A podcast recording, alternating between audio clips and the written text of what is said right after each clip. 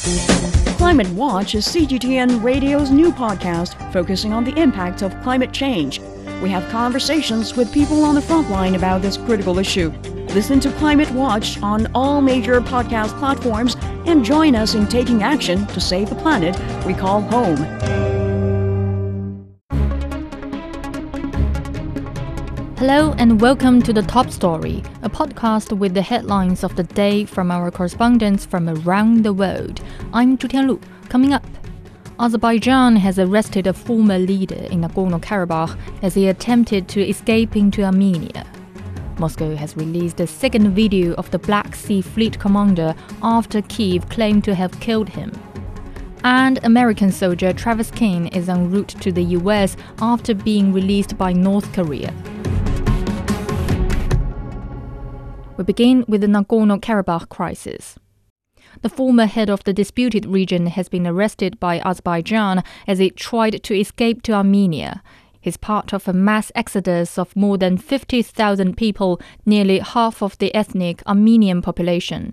Last week, Azerbaijan took control of the region during a lightning military offensive. So far, peace talks in Brussels have not led to any concrete solutions. Alex Cadier has more. The EU has been mediating conversations between both sides uh, for months, and they've been doing that to avoid this exact situation, to avoid a humanitarian crisis. Uh, people here in Brussels particularly the EU Council President Charles Michel, who's been so involved in those discussions, uh, will see this whole situation as a bit of a diplomatic failure. Now, uh, the latest from those talks is that the EU urged Azerbaijan uh, to increase transparency in and access, uh, both for uh, international observers and for human rights uh, teams. So that is the progress of those talks. Frustration, certainly by certain EU diplomats about the way things have turned out, but also laying the groundwork for a, a, meeting between the leaders of Armenia and Azerbaijan uh, at the European Political Community meeting next week in Spain. We've heard in the last few days more than 50,000 people uh, uh, leaving Karabakh, heading towards Armenia. Armenia, a country of uh, 2.8 million people, and even Nagorno-Karabakh itself only has 120,000 ethnic Armenians, so we're uh, nearing half of that population trying to get to Armenia because they fear reprisals from Azerbaijani forces on ethnic lines. That was Alex Cadier on the Nagorno Karabakh tensions. Staying in Asia, Iraq is observing three days of national mourning after a wedding celebration turned into a day of sorrow. At least 100 people died when a fire broke out at a Christian wedding hall packed with more than 1,000 guests. Mihal Bardawit reports on the possible cause in aftermath of this tragedy. What should have been a day of celebration turned tragic in Hamdania, about 40 kilometers from Mosul. On Tuesday night, a fire swept through a wedding hall as the bride and groom were dancing on the ballroom floor. Sparks from a pyrotechnics machine are believed to have set ceiling panels on fire, sending panicked guests for the exits. It was reported that the bride and groom survived. On Wednesday, hundreds gathered to attend the funerals of some of those victims.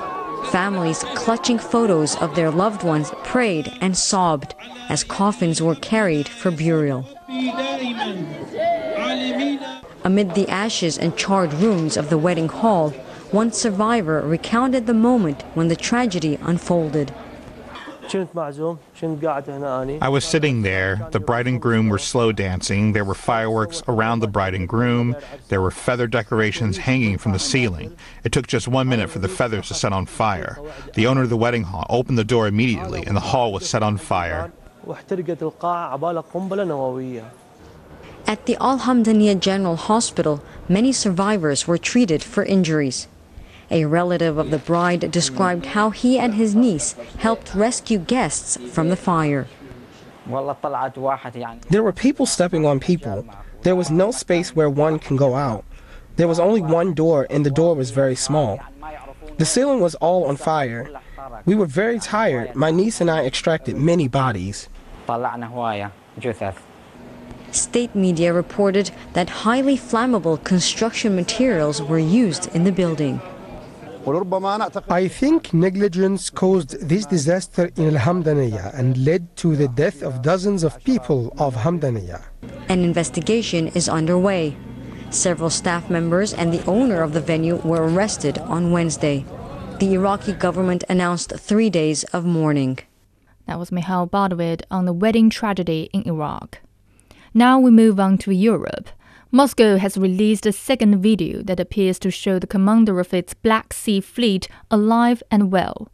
It comes after Ukraine claimed that Admiral Viktor Sokolov was killed in a strike on Crimea last week. On Wednesday, Russian Foreign Ministry spokesperson Maria Zakharova alleged that the attack against the fleet's headquarters was coordinated with the UK and the US. Dasha Chinishova has the latest from Moscow. Russia's state-run defense TV channel Zvezda released another video on Wednesday purporting to show that Russian Black Sea Fleet commander Viktor Sokolov is very much alive. It is unclear when the video was made, but Sokolov is shown speaking about Russian naval forces performing their duties. In the clip, he also talks about an award issued to his unit from Russian President Vladimir Putin in August. The video follows another released Tuesday, showing Sokolov attending a virtual defense ministry meeting it said took place that day. Kremlin spokesman Dmitry Peskov did not provide any update on Sokolov in his daily briefing to journalists. Russian Foreign Ministry spokeswoman Maria Zakharova on Wednesday accused the West of aiding Ukraine in Friday's attacks on the Black Sea Fleet headquarters in Sevastopol. She said NATO satellite assets and reconnaissance planes, as well as the advice of American and British security agencies, had aided Ukraine in planning and carrying out the attack. She added that Moscow is investigating the role that the UK may have played in staging what she described as anti-Russian false flag operation in the Kiev suburb of Bucha last year. Russia denies all allegations, calling Western accounts of the events there fake. That was Dasha Chinishova. In Africa, Cleanup operations in South Africa are continuing after heavy rains and gale force winds killed 11 people, including four children, in the Western Cape region. Days of heavy rain triggered floods that caused landslides and destroyed infrastructure, including roads and homes in impoverished settlements. Over 11,000 people have been displaced across the region. Travis Andrews has more from Cape Town. The bad weather caused destruction in the Western Cape with thunderstorms and gale force winds claiming the lives of 11 people. Many people in Cape Town's hardest hit informal settlements are starting to rebuild their destroyed shacks. Assistance from the government and NGOs, including food supplies and water, are now reaching some of the most affected communities. The damage caused by the storm and flooding has been widespread. Lost 11 lives because of the severe weather, there's been a bus accident where three people has lost their lives, and then there's also been um, incidents where eight people has lost their lives as a result of um, electrocution.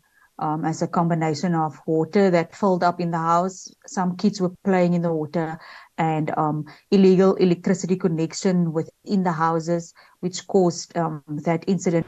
According to the Western Cape government, more than 11,000 people were displaced across the region.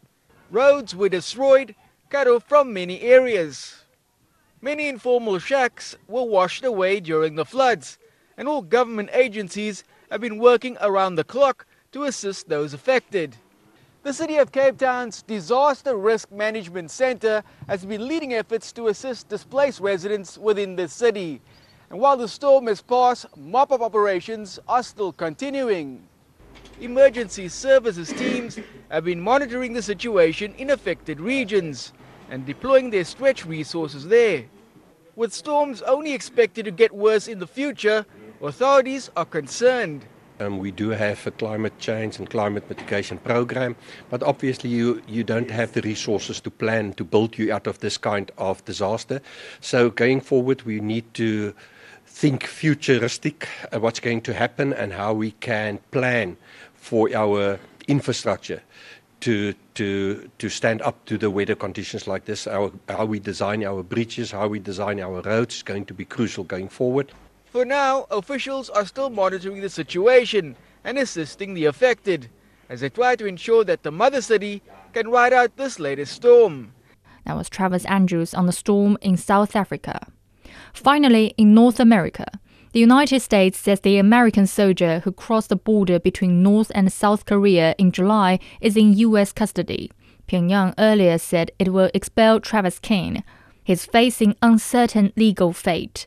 Jack Barton has more. U.S. officials say Travis King, a U.S. Army private who bolted across the demilitarized zone on July 18, has been released and is in custody which followed a statement by DPRK state media that he would be expelled after confessing to illegally intruding into the country. The US Army private ran into the DPRK while on a civilian tour of the Joint Security Area, which sits inside the heavily fortified demilitarized zone separating the peninsula. Witnesses said King laughed before dashing across the DMZ and US officials have said they believe King crossed the border intentionally. Travis King had served as a cavalry scout, with the Korean Rotational Force part of the decades old US security commitment to South Korea. King was being transported to the US in July, but managed to get off his plane and flee the airport, finally making his way to the DMZ. King's fate remains uncertain, having been declared absent without leave by the US government. That can mean punishment by time in jail, forfeiture of pay, or dishonorable discharge. That was Jack Barton in South Korea. In Philadelphia, businesses are cleaning up and the police have stepped up patrols a day after a group of thieves ransacked dozens of stores. The chaos erupted Tuesday night, hours after a judge dismissed all charges against a former police officer accused of murder. More than 50 people are now facing criminal charges. Laura Aguirre has the details. We made arrests and we will continue to make arrests. Philadelphia's interim police commissioner making it clear to looters who ransacked several stores overnight. If you stole something, you will get caught eventually. We're going to press on until we're able to get those folks in custody. Police say a crowd of about 100 people targeted a number of retail stores, smashing windows and grabbing items like clothing, sneakers, alcohol, and even pharmaceuticals. It's disrespectful to the Irizarry family and what they're going through right now. The family of Eddie Irizarry had hours earlier attended a peaceful protest demanding justice for the 27 year old. He died after being shot in his car by then Philadelphia police officer Mark Dial in August. Dial was arrested and charged with several counts, including murder. Video evidence showed that officers' initial claims that Irizarry lunged at them were untrue. Defense attorneys argued that Irizarry was armed with a knife that looked like a gun, and Dial feared for his life. On Tuesday, a judge dismissed all charges against Dial, sending shockwaves through Irizarry's family and supporters. This is not going to stay like this. We're going to fight. We're going to fight. One official says the looting that followed was not related to Irizarry or the memorial gathering. What we had tonight was a bunch of criminal opportunists take advantage of a situation and make an attempt to destroy our city. That was a report on the Philadelphia looting. Before we go, the headlines again. Azerbaijan has arrested a former leader in Nagorno Karabakh as he attempted to escape into Armenia amid a mass exodus from the disputed region. Moscow has released a second video of the Black Sea Fleet commander after Kiev claimed to have killed him. And American soldier Travis King is en route to the US after being released by North Korea two months after he crossed the border from the south. That's it for this edition of The Top Story, a podcast that brings you world headlines every weekday. For more news in politics, business, sports, and culture, you can subscribe to the Beijing Hour, a one hour podcast news magazine program. We welcome and appreciate all ratings and reviews. I'm Zhu Tianlu. Thank you for listening.